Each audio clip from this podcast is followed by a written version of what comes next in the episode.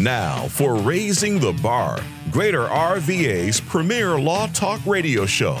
Call into the show with your stories and questions at 804 454 1366. 804 454 1366.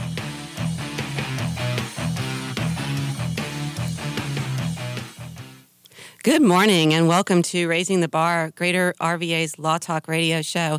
This is Colleen Quinn of Locke and Quinn, uh, your host of today's show. Raising the Bar Legal Talk radio show brings an exciting and varied array of legal topics to listeners throughout Central Virginia and especially in the greater Richmond area. At least once per week at 9 a.m. on Wednesdays, the one hour show features true life stories and cases, legal tips, and information from experts and specialists. The law touches nearly every aspect of daily life, and this show brings both humorous and entertaining stories, along with some more sobering stories and helpful tips, including tips on access to legal services, something that not everyone can afford. Last week, we did Access to Justice, focusing on uh, pro bono services and uh, getting legal services and good legal advice. You can view any of the Law Talk radio shows on the Locke and Quinn Facebook page. Um, we also next week will be featuring divorce, support, and custody issues featuring my law partner Richard Locke and our senior associate Shannon Otto. So tune in for next week's show at 9 a.m. But now let's turn to this week's show. This week we're going to be focusing on understanding head injuries, the intersection and their intersection with the law. Head injuries occur in all different types of sports. And of course, now we're learning so much more with regard to how they uh, affect domestic violence or, or, how they might actually cause some domestic violence situations. Um, today's going to be a really interesting show, and with me is Anne McDowell, who's the executive director of the Brain Injury Association of Virginia. Good morning, Anne. Good morning, Colleen. It's McDonell. McDonell. Yes, I'm sorry. That's okay. I said McDowell. You know, that's that's um, it's it's the Irish in me. It's any any Mick. Just, but so um, at any rate, if you want to call into the show today, remember to call 804 454 1366. So, Anne, uh, let's talk a little bit about um, what is the Brain Injury Association of Virginia? The Brain Injury Association of Virginia is a statewide nonprofit focused on advocating and serving individuals who've been impacted by brain injury. We've been around for nearly 35 years. Next January wow. will be our 35th anniversary of the day we started. We started because parents were having kids survive terrible brain injuries, and we had no system of care. We were just beginning to learn how to keep these people alive. And so BIAV was formed to answer questions and provide support to folks who were trying to figure this road out. And 35 years later, we know a great deal more. We provide information and referral. We do quite a bit of education. We advocate for public policy change, and we try to raise public awareness. Great. Um, so, Anne, tell us a little bit about what is your background and how did you get into this area? Well, I'm an occupational therapist by training. I worked at Sheltering Arms Rehabilitation Hospital for 15 years, working in brain injury rehabilitation. Um, I discovered it on my physical disabilities clinical fieldwork at the VA hospital. So, my very first exposure was brain injury in veterans. And that was when I realized that this was probably where I needed to focus my career because it it just intrigued me so. And so I worked in rehabilitation for years as an occupational therapist. My, my primary job in the hospital was teaching individuals how to feed themselves, dress themselves, bathe, that sort of thing. Um, when we got into community based settings, I got to do lots of fun stuff. I got to help them relearn how to cook and keep a house and manage their checkbook and drive a car and the things that create a life. And so it was very, very meaningful work. And about 15 years ago, I came to the Brain Injury Association of Virginia, pretty much so I could just advocate on a larger scale for folks who have some really significant needs. Wow, that's a really compelling area in which to work. So many folks are familiar with um, head injuries that happen from sports, in particular, so much emphasis on football, mm-hmm. which we'll talk about. But what are some of the many different ways in which head injuries or brain injuries can occur not in the sports world? Well, interestingly enough, over the last few years, we've seen the number one cause of brain injury go from car accidents to falls. As the population ages, we see falls happening at a greater rate. I think, too, there are, you know, lots of recreational pursuits in which falls could happen. Um, car accidents are certainly a way that individuals sustain brain injuries. You know, folks can have strokes, folks can have um, arterial venous malformations or blood vessels in their brain that are malformed and, and suddenly give way. Folks can have a lack of oxygen because of a heart attack or a drowning or an electrocution. Folks can have an infection of the brain, and certainly individuals can have brain tumors. So we see lots and lots of different ways that the brain can be impacted. So this is something that even though if you're really really careful, you don't fall down, you're not in a motor mm-hmm. vehicle accident, you're not engaged in any um, sports that might cause injury, um, a head injury or brain injury is really something that could happen to anybody, um, just given your luck or your unluckiness. Yeah, you know, I think um, one of the things I've said in the past is we're all sort of one banana peel away you know, accidents happen every day, even to people who are incredibly cautious. And even if it's not something accident related, you know, it could be something that's been brewing in your brain for a very long time. I think the fact that that we're all susceptible is one of the things that causes us to have difficulty about recognizing the frequency of brain injury and and how how at risk we all are. So, what is the definition of a head injury or brain injury? Or we also hear traumatic brain injury. Um, can you kind of give us some idea of, of what what that mean, what those terms mean?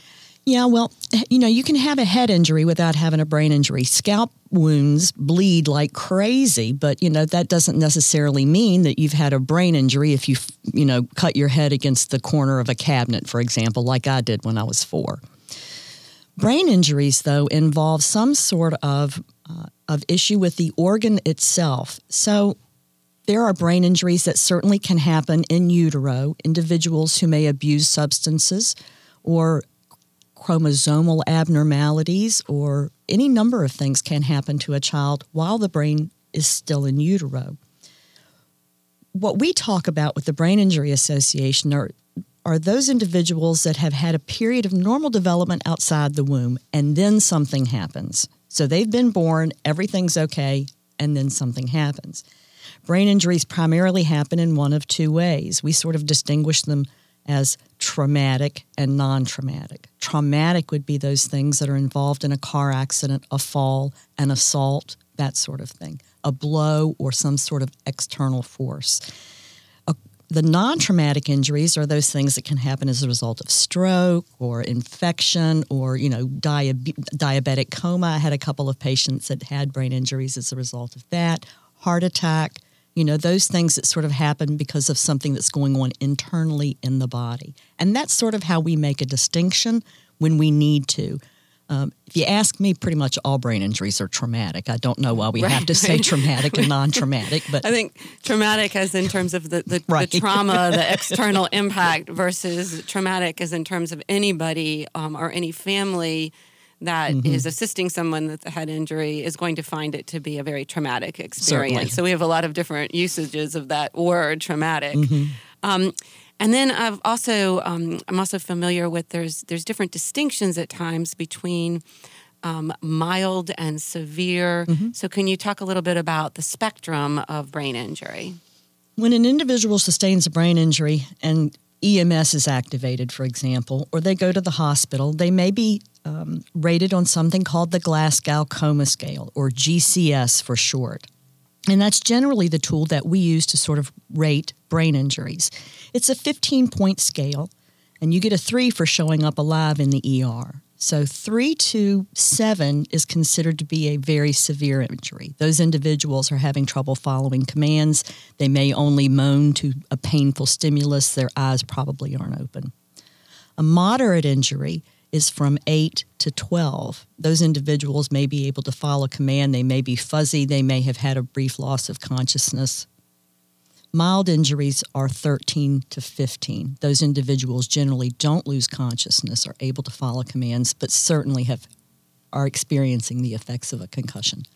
And attorneys like myself that do personal injury cases, um, we're very familiar with the Glasgow Coma score because, of course, that's used by all mm-hmm. the ambulance and rescue right. workers. It's a, a, scale that's used by everybody. Um, but what's interesting is that even with a mild traumatic brain injury, like from an auto accident, a person could still have um, a lot of long term repercussions or, or symptoms. So, um, let's talk a little bit about what are some of the symptoms of, of, of a brain injury because there is also a pretty broad spectrum of symptoms uh, that occur, um, mm-hmm. w- at least from the cases I've seen and handled. And I know you working in mm-hmm. this field um, have seen even more. Well, individuals who sustained a, a, severe injury may have difficulty moving around. One side of the body could be impaired, paralyzed, just slow to move, very, very tight. They generally have trouble with their balance, so walking may be difficult. They may need to sit in a wheelchair. They have trouble thinking. They may have trouble eating, swallowing foods, those sort of things. As you move through the spectrum, things begin to change. And at the very mild end of the spectrum, I think that's where we have the most misunderstanding about brain injury and the effect of multiple concussions. So, when someone sustains a concussion, that doesn't necessarily mean they're going to lose consciousness. So we need to understand that folks can look perfectly normal. Um, I've talked to a number of folks. There was a football player I talked to a couple of years ago. He said after he got hit and he opened his eyes that the sky was orange. So, you know, you may have some visual sort of symptoms. You may have a headache. You may have some balance problems, some intermittent dizziness. A woman that I know couldn't turn her head for six months without setting off a wave of dizziness. So you you've hit your head or you've, you know, jarred it enough that you know something's just not right. You're not thinking as clearly or as quickly. You feel like you're sort of wading through molasses. Those may be indications that perhaps a further workup is needed.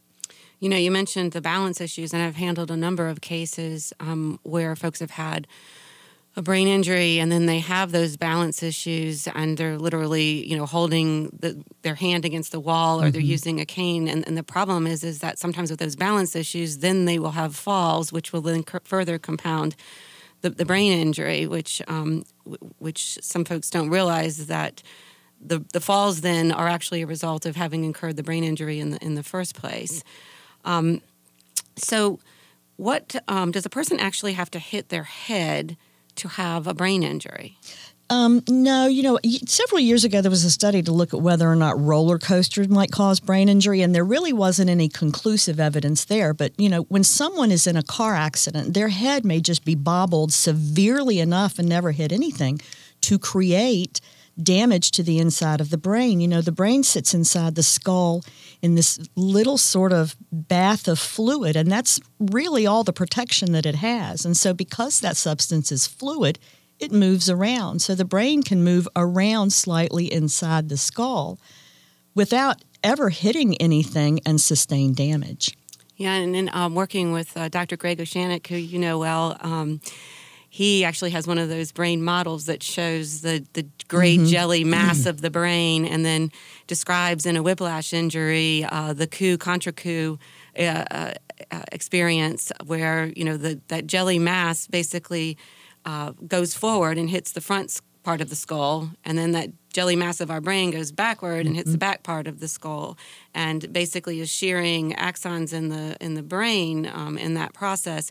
So in that whiplash injury, the person doesn't necessarily have to even hit their head on, you know, the back of their seat or anything. It's just that forward back coup contra coup motion that you're actually having your brain impact with a hard object that is the front of the skull and then a hard object the right. back of the skull um, and and having an actual model to look at um, and watch it and, and watch that kind of gelatin mass of our brain is one of the best things um, I've seen in terms of trying to explain to folks what's going on when somebody has a head injury, especially one that doesn't actually have an impact involved. You know, it, it, never ceases to amaze me. I mean, the brain truly is about the consistency of congealed oatmeal.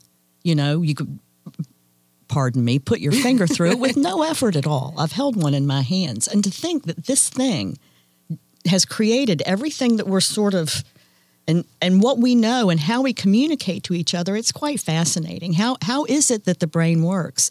You know i've heard it said that you bring the brain you have to the accident. Well perhaps that's true. I think individuals who have higher education are more likely to have a stronger recovery. However um, a woman that i know who's a terrific advocate for individuals with brain injuries she was a, an economist a phd duke trained economist working at the world bank in DC, and she was rear ended in a minor car accident. She sustained a minor or a mild traumatic brain injury and has never been able to go back to that job. Wow. You know, I've seen, especially an older woman, that multitask um, and that and sometimes there are higher functioning that they actually have a little bit more difficulty mm-hmm. um, because of the multitasking it's almost as if you know you have a dresser drawer and uh, women in particular tend to like have 10 drawers open at once. And and no offense to men but they sometimes have a more linear mindset. You know and they only have one or two drawers open. And so when you have that head injury and and, and you now have this sense of disorganization um, and also some memory issues you, you suddenly having the 10 drawers open it just doesn't work anymore you know well true and there's been some really interesting studies over the years i haven't kept up with lately about you know the effect of estrogen what what difference the actual hormones that we have and how that impacts our own response to injury brain injury and recovery and we haven't talked about emotional ability, but right. but that's a huge aspect of head of brain injuries. Um, is the emotional component um, that that people do with a, a brain injury do become um, a, a, little bit more emotional. The mood swings, um, the irrationality um, becomes more enhanced. I was doing a presentation. This was years ago. It was our first outreach campaign to persons that work in domestic violence shelters. And we recognize that there are a lot of people out there who are the victims of domestic violence who are sustaining multiple repeated concussions, and it's impacting their daily life. And my very first presentation, I could see light bulbs going off in the audience. You know, if if you're wondering why your folks can't seem to get it together, are missing appointments, make bad decisions, go back to the you know individual that beat them, all you know cry a lot. Maybe oh i don't know maybe it's because they have a brain injury. And so this campaign has taken off. I testified a couple of weeks ago at a domestic violence briefing on capitol hill. Wow. You know states are doing domestic violence outreach.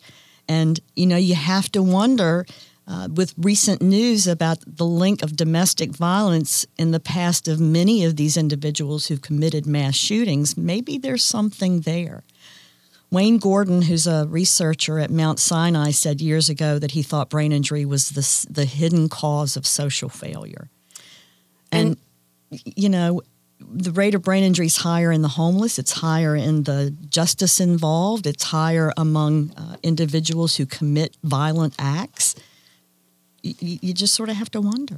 You know, I mean, that's an interesting point, Anne, because we don't think about the person that has been battered as part of the domestic violence incurring those head injuries. Um, but in most batterings, um, there is a head injury or multiple head injuries that are mm-hmm. implicated. I had one um, young lady um, who uh, her boyfriend came home and he he was uh, had abused substances and he just repeatedly took her head and pounded it into the floor. Um, which then, when you're trying to work with that type of client, you, it compounds things because they have memory issues, mm-hmm. and you know, in terms of even making appointments, as you mentioned, um, it becomes harder to help somebody that has endured that sort of trauma. Or talking to the police, you know, when they can't remember things very well and their story sort of begins to change, they become an unreliable witness. You know, I think one of our uh, one of our desires at BIAV is to do an outreach campaign to first responders about brain injury and what it looks like and why you might get different stories and you know just sort of understanding how to respond to individuals. Well, it's really a hidden injury because mm-hmm. you, you know, unless, as you mentioned before, you know, there's there's uh, bleeding on the brain or, or, bleeding on the on the head. If there's bleeding on the brain, we can't see it, but on the head, um, you know, it's it's inside the person, right. and so it's very hard for folks to kind of understand what might be going on in that individual because you can't really see an immediate injury. I run a um, well, BIAV runs a camp program that I've been involved with for 30 years, and and um, you know we'll be sitting down late at night in front of the campfire, and individuals who are ambulatory, who may have driven themselves to camp, who might be able to work part time, have said to me sometimes they wish they were in a wheelchair because then people would be more understanding. And I mean that's to to say you wish you were in a wheelchair. What what must that life be like? Yeah, and the interesting thing too I've observed about brain injuries is that a lot of folks that have brain injuries also are cognizant of the fact that they have mm-hmm. the brain injury, which makes it very frustrating for them. I had one lady who um, actually she was a, a, a, medical record coder, so she had memorized two huge, large volumes of Ugh. medical coding, you know. and um, after her auto accident, she could no longer remember any of the codes, and we and we see a lot of that and inability to work with numbers and mm-hmm. transposing numbers and just not being able to to do checkbook your checkbook anymore. Right. But she was so cognizant of her her brain injury, and she she said it was so found, frustrating because she would try to take care of her grandbaby, and she would take um, the grandbaby's food and put it in the microwave, and then she would overheat it, and then she would put it in the um, in the freezer to cool it down, and then she would forget about it, and then the grandbaby would say, "Grandma, what about my food?" And then she would forget where she had put it, um, and then she also said that she would go to the laundry and she would forget whether she ran the laundry or she didn't run the laundry um, and it was like semi wet, but she wasn't sure. And so she said it was so frustrating because she was aware all the time of these little things that kept reminding her of her level of forgetfulness. And, and she could no longer do her job, unfortunately. Yeah, I think that there are some things that are sort of amenable to compensatory strategies. That's one of the things that OTs love to do. We do these lists of exactly how you perform certain tasks. And so people will decide at some point, okay, I recognize I can't do this. I'm going to use this list. I hate it, but it will make it easier.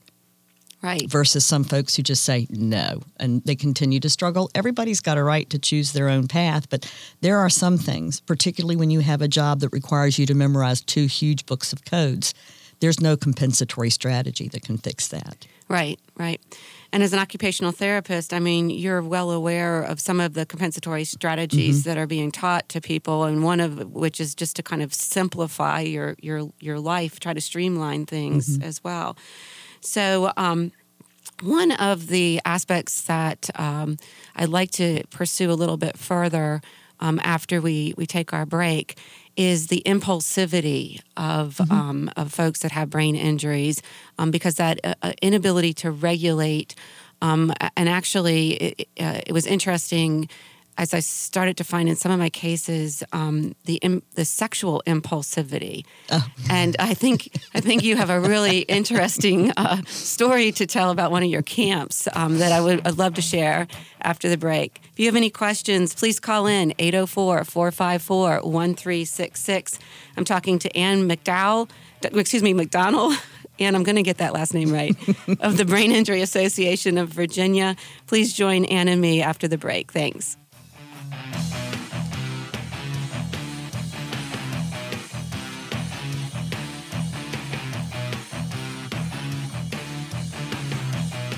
You've been listening to Raising the Bar, Greater Richmond's premier law talk radio show.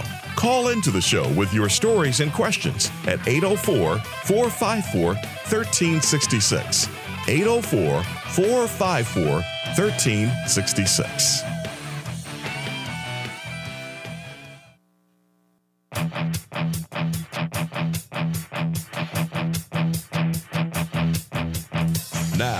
To Raising the Bar. Call into the show with your stories and questions at 804 454 1366. 804 454 1366.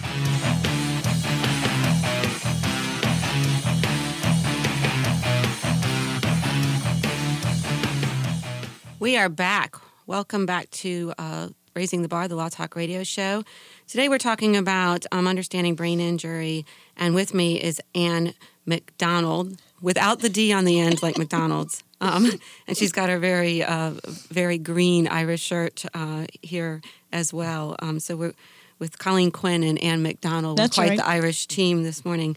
So we're talking about brain injuries, and we were talking about some of the symptoms, and then some of the more unusual symptoms, which one of which is impulsivity, and of course, with any sort of impulsivity, and also inability to um, have boundaries. Um, one of the areas that um, folks don't always know about is sexual impulsivity, and I know that uh, you've you've uh, encountered that, especially in your camp program with the Brain Injury Association of Virginia. So, uh, if you could share um, maybe uh, a story or two about um, some of the, the the sexual impulsivity areas you've seen. Well, you know, um, the the frontal lobe, which sits right above the eyes, is the last lobe to develop in the brain. It's sort of the last one to wire in, and the frontal lobe is that part of our brain that helps us make good decisions, helps us control impulses, and so. You know, our brains don't normally wire in in a perfectly functioning brain until we're about 25. And, and, you know, if you sort of doubt me, I challenge you to go back and think about some of the stellar decisions that you made when you were 20 and how sex led some of those stellar decisions because you know we're learning how to work in the world how to walk in the world. But the frontal lobe is really susceptible to injury.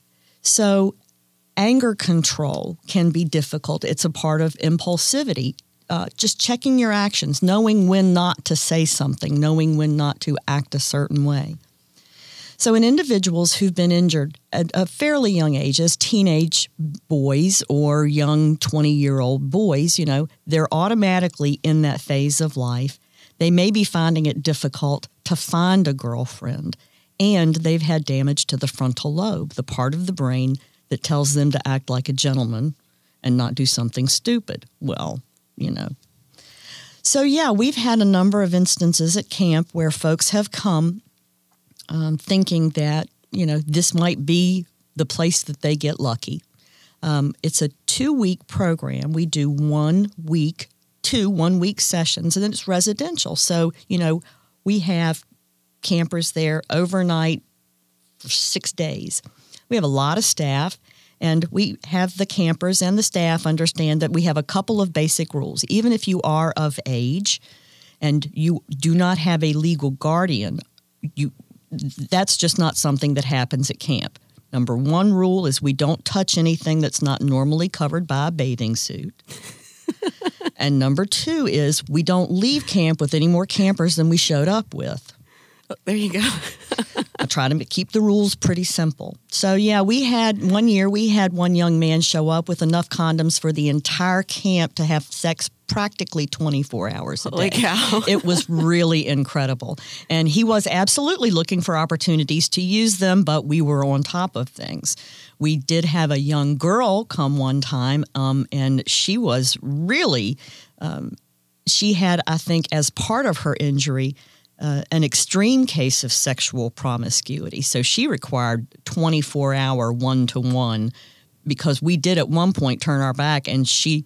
Uh, we ended up finding her in the walk-in freezer with some young man uh, in full embrace. You know, n- not touching anything that wasn't covered by a bathing suit, but literally happened like that. So, yeah, we have to keep our eyes on it, and we need to, you know, remind these young men that um, um, if if this didn't work for you before, it's probably not going to work for you now. Right, right. So I'm, I'm going to dub you um, Anne McDonell's sex police woman. You've got several different roles I as do. an executive I do. director. So we've got a call from Katie. Katie, you're on the air. Hi, yes. Um, so I was been listening to um, sort of what you guys have been saying this morning, and it seems like a lot of the ways that brain injury manifests can be really subtle, um, just personality changes. So, I mean, how how do you know if you might need treatment for something like this? It seems like you could be walking through life with a brain injury and not even know it, or your spouse could, or someone you you know know or love. So, what I mean, what sort of things do you need to be on the lookout for? That's an excellent question, Katie, um, and it's actually one I, I, I um, wanted to make sure we hit upon today. So that's a wonderful question. Um, because actually, we have a number of first responders who oftentimes don't recognize that somebody has a head injury.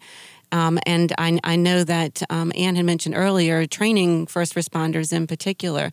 So let's let's talk a little bit about that. How head injuries are missed and not detected, um, and the, the, frequency with which that happens, and how um, maybe that can um, be done a little bit better. Well, I think that you know raising awareness of the issue and perhaps um, looking at some of the concussion protocols that are being used by sports teams having first responders use a, zero, a, similar kind of protocol to find out if they think someone has a has sustained a concussion. Um, you know, I think part of what Katie was trying to get at was, you know, how do you know if, if there's been a personality change? Years mild brain injuries are missed all the time. I think there are a lot of people, to borrow your words, Katie, that are walking around with it that don't know. Um, years ago, when we first entered Iraq, and we were talking about brain injury being the signature wound of the of the war, my husband made the comment to me that a lot of guys who go into the military probably already have brain injuries because they played football. Wow. So I do think a lot of people are walking around. I think that if you are uh, an individual that you know has figured out a way to sort of manage your symptoms, then there's probably nothing more that you need. If you find that you know you've had a a, a fall or a car accident or um, you know hit your head hard and, and you notice something different then um, what you probably should do is mention it first to your primary care physician and and ask them, you know, what their level of familiarity treating concussion is or post concussive syndrome. There are some folks that need to get diagnosed years later, and at that point, what we generally do is refer them to an individual uh, profession called neuropsychology. These folks are trained to administer very specific tests and can look back and see, you know, how's your problem solving stack up against people of a similar age and similar education? How does your impulse control? And they may be able to track back um, someone. But if you can think back to a time when you definitely had your bell rung or you had a brain infection or a brain tumor and you think that there may be something there, you could certainly have that looked into as well.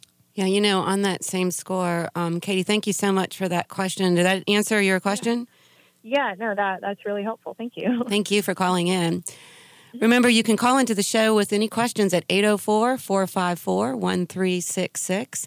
Um, and in talking about uh, trying to diagnose head injuries or folks that are walking around not even knowing they have them, um, you know, I, I, had a client uh, come in recently who um, we knew she had a head injury, but it, the, the the extent of it mm-hmm. um, really wasn't apparent until she finally got to a really good professional, um, and the just her finding out and having the confirmation that she wasn't going crazy, she wasn't going insane, was very healthy for her. Um, but she also was actually diagnosed also with PTSD as as a component mm. of the head injury um, because she had been struggling with it and also just basically she was still reliving the accident and then how it had impacted her. Um, so a lot of times too we don't always not only is the head, head injury or the brain injury not detected but there might be some other compounding emotional you know mental health uh, issues going on as well. Um, you know when we talk about a football um, there's been so much information in the press about um, you know how football can cause head injuries. We've got the no targeting rule in college football now. Um, we've got the, Art, the Richmond Times Dispatch running a series on um, you know brain injuries and how we can prevent those. Uh, we've got Aaron Hernandez, the football player for mm-hmm. the the New England Patriots, who was convicted of murder and then recently committed suicide. And then um, when they when they basically did the brain scans, they showed the um, the chronic traumatic encephal- encephalopathy, if I get that word, CTE for short. Um, and but we don't really talk about how brain injuries can happen in other sports besides football. Um, so, in your experience, Anne, in what other sports uh, do you commonly or have you seen um, brain injuries occur?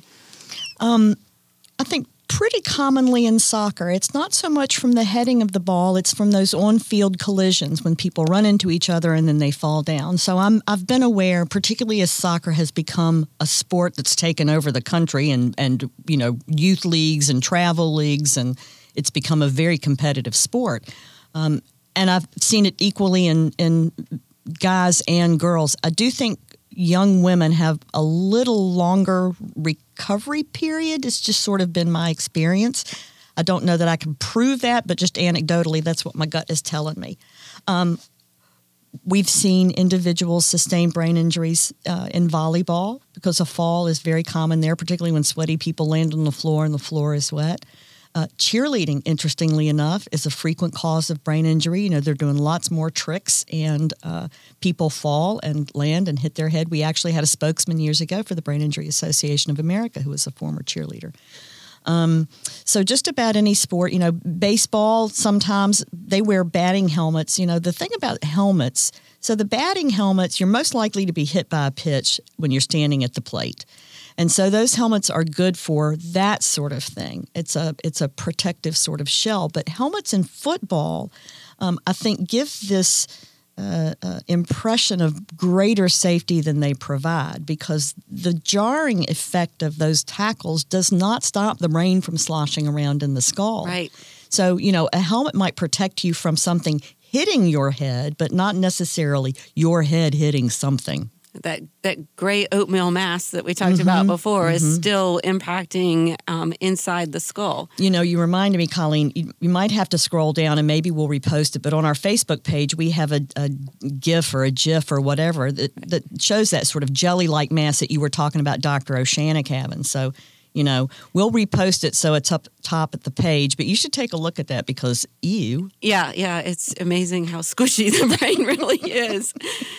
So, um, going back to um, some of the, the cases where we're seeing a correlation between somebody with a head injury and then causing the domestic violence. Um, we talked about the person that had been battered and had the head injuries, but going back to to that, um, in the Aaron Hernandez case, um, you know, the football player for the New England Patriots, um, is actually an interesting um, case. It's it's somewhat controversial um, because there's a, a, an issue of whether he had some violent tendencies before he had the, the brain disease.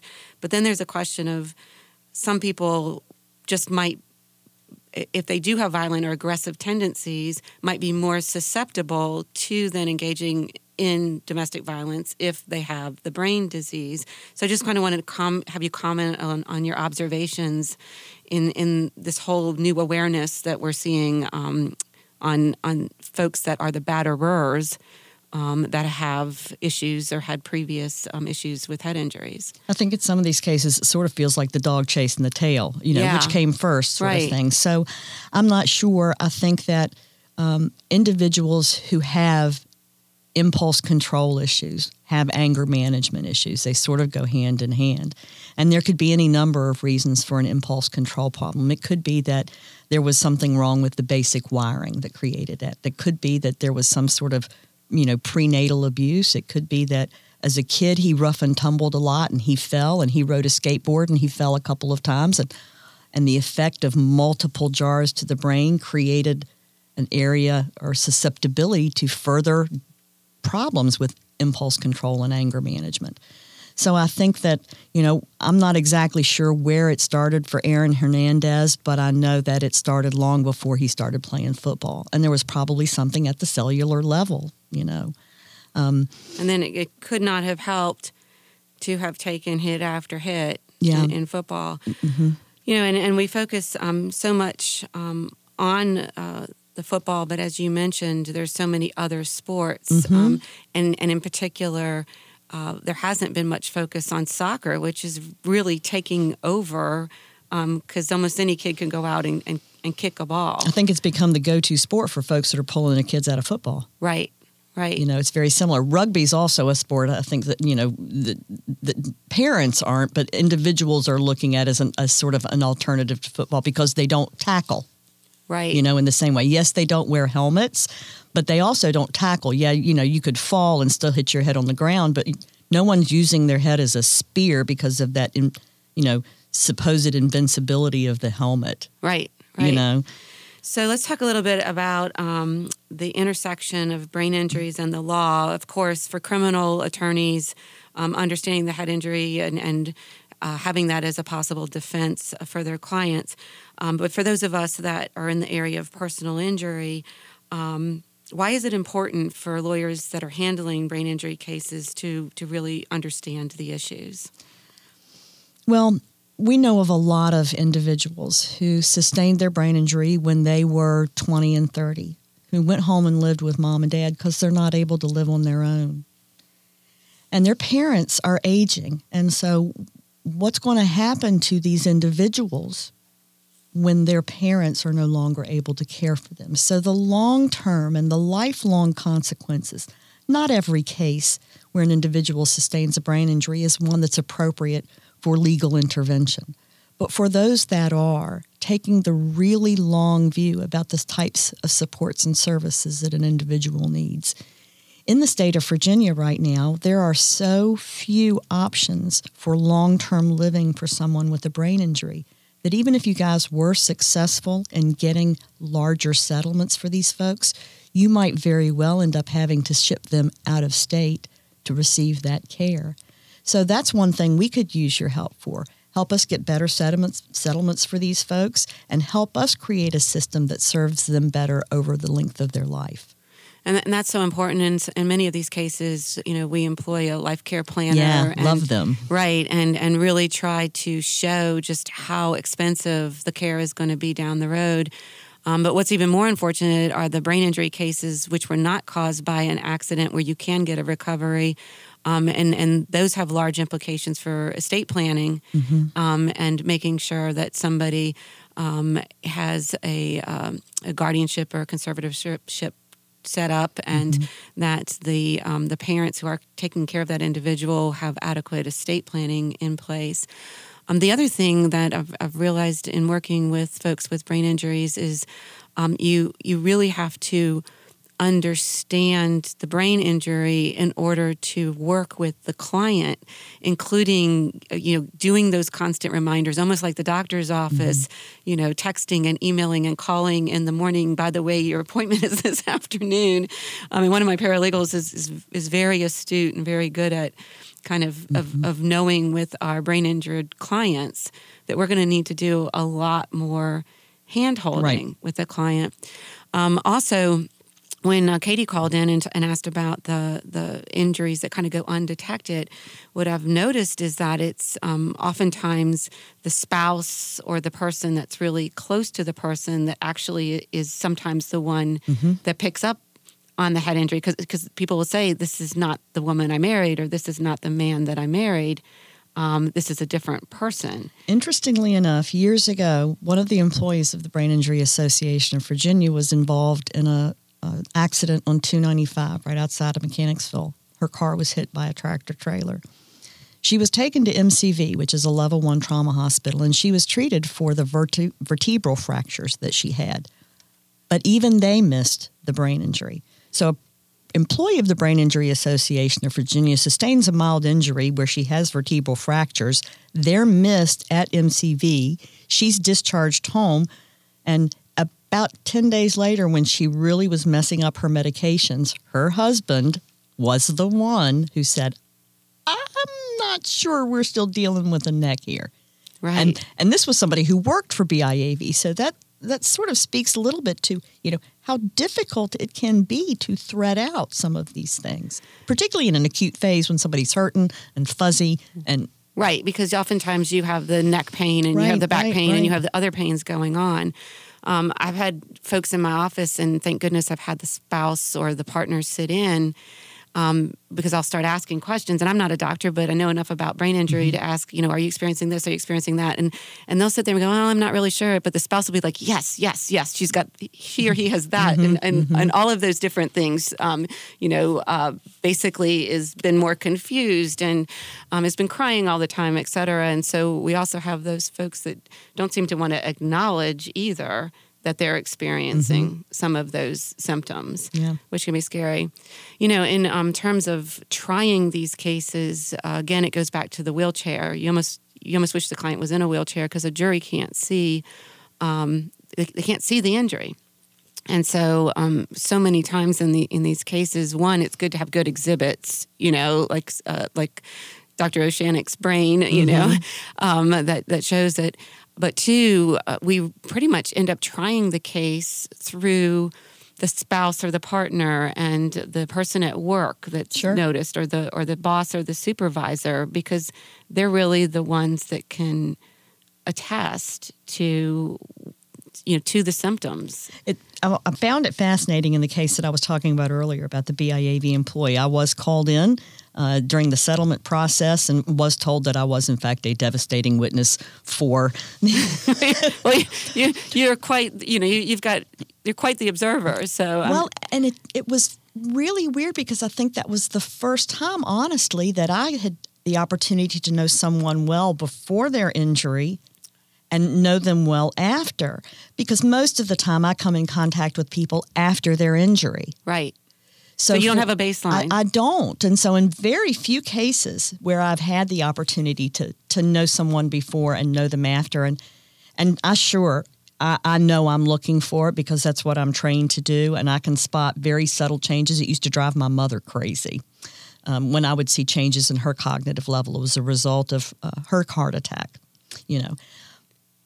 But it's it's there's a difference and you can see it you know in individuals and maybe not all cases at not all times but you know in these in these two cases i'm thinking of there was a very obvious difference and no one would have known it from the outside Right. So it's really that person that's intimately involved, um, that at least is with that person on a, if not daily, then weekly basis, um, that has known them prior to the accident and then knows them after the accident. That is really the oftentimes the best witness in terms of being able to say something has changed about this person. And here's how they were and here's how they are now. Um, we had a case up in Fairfax County, and it was a a, a missed case, a, a minor impact type case, um, and so there wasn't much damage to the vehicle. But thank goodness the uh, sister and the husband and the employer all had observed what had occurred to my to my client, um, and the the other attorney said uh, he would he would uh, bet his bar license if we got a decent verdict. And I had, got to, the pleasure of calling him up after, or actually right after we got the verdict. I said, "You, you want to give me your, your bar license?" I have a quick question for you, Anne. Um, all the all the talk about uh, this uh, the brain being mush and being encased in uh, in fluid and just got rattling around. I'll probably be sitting here for the, the next week thinking of every everything that has ever happened in my head. but uh, there's something you, I didn't uh, hear you mention. You were talking about traumatic and non-traumatic, which is still traumatic, and you, you put the uh, the things uh, like stroke uh, in the non-traumatic category, and then of course you know football injuries in the traumatic. Um, how about brain surgery? How how does that uh, um, does that qualify as a brain injury? That's a great question, Asher. Well, you know, I, that, that really is a good question, and I'm not sure we have a clean answer on that. You know, when someone has has to have some sort of craniotomy, which is the technical term for brain surgery, a piece of the skull comes off, and you get in there and you muckle around. It's sort of hard to believe that there wouldn't be some sort of change. But you know, part of that depends on how, and I, and I don't know how else to say it, how clean it is. You mm-hmm. know, if someone uh, is having surgery for a very targeted tumor, for example, surgeons are very skilled at going in there and messing up as little as possible. Uh, I think we've all seen shows where someone is operated on while they're sort of still awake, Right. so doctors can go in there and do these sorts of things. I think for those individuals, the likelihood of long-term impacts are probably minimal. Okay, You so know, if some- everything goes right. Then, Right. Then no. that's that's Or- what I would like to think. yeah. Mm-hmm, Marginal. Marginal. Okay. But you know, the, the fact that they have to go in to begin with, there's some injury they're trying to fix. There's something. Right, which would be I fall into the non-traumatic category. Um, you would think by definition of cutting on the brain or going in, or at least cutting the skull and going into the brain, that that would be trauma, um, an external impact. Um, but if they're fixing it um, as opposed to doing further injury, um, then perhaps that's not traumatic. But this, it's it's very mushy, um, kind of like the brain itself. Mhm. And when you think about it, you know, the brain when you when you fall or when you're a car accident, your brain jostles around, the whole brain is damaged. You know, when you have a stroke, there's one blood vessel in your brain that creates some problems. If you have um, uh, an anoxic injury that affects the whole brain in a different way. If someone is shot, for example, there's a very clean path through the brain, so the damage is somewhat, as we call, localized or focal, uh, much more so than a fall. But the way that that brain responds is different than the way someone who has had a heart attack responds to car accident. It's one of the things that is so so fascinating about the brain. We're going to un- right. understand so much more about black holes and life on other planets before we really understand even consciousness. Right, and also the diagnostic imaging is still constantly developing. I mean, there are images that will show a brain bleed, et cetera. Mm-hmm um, but there, the imaging continues to uh, develop and become more sophisticated. So over time, hopefully, we will learn more about the mysteries um, of of the brain and the injuries that occur. Mm-hmm. Thank you for joining us today with Anne McDonell, uh, talking about brain injuries. Anne is the executive director of the Brain Injury Association of Virginia. This is Colleen Quinn of Locke and Quinn. Please join my law partner, Richard Locke, next week when he will be talking about divorce, support, and custody issues, something we want nobody to have to face, but unfortunately, many people do. Thank you.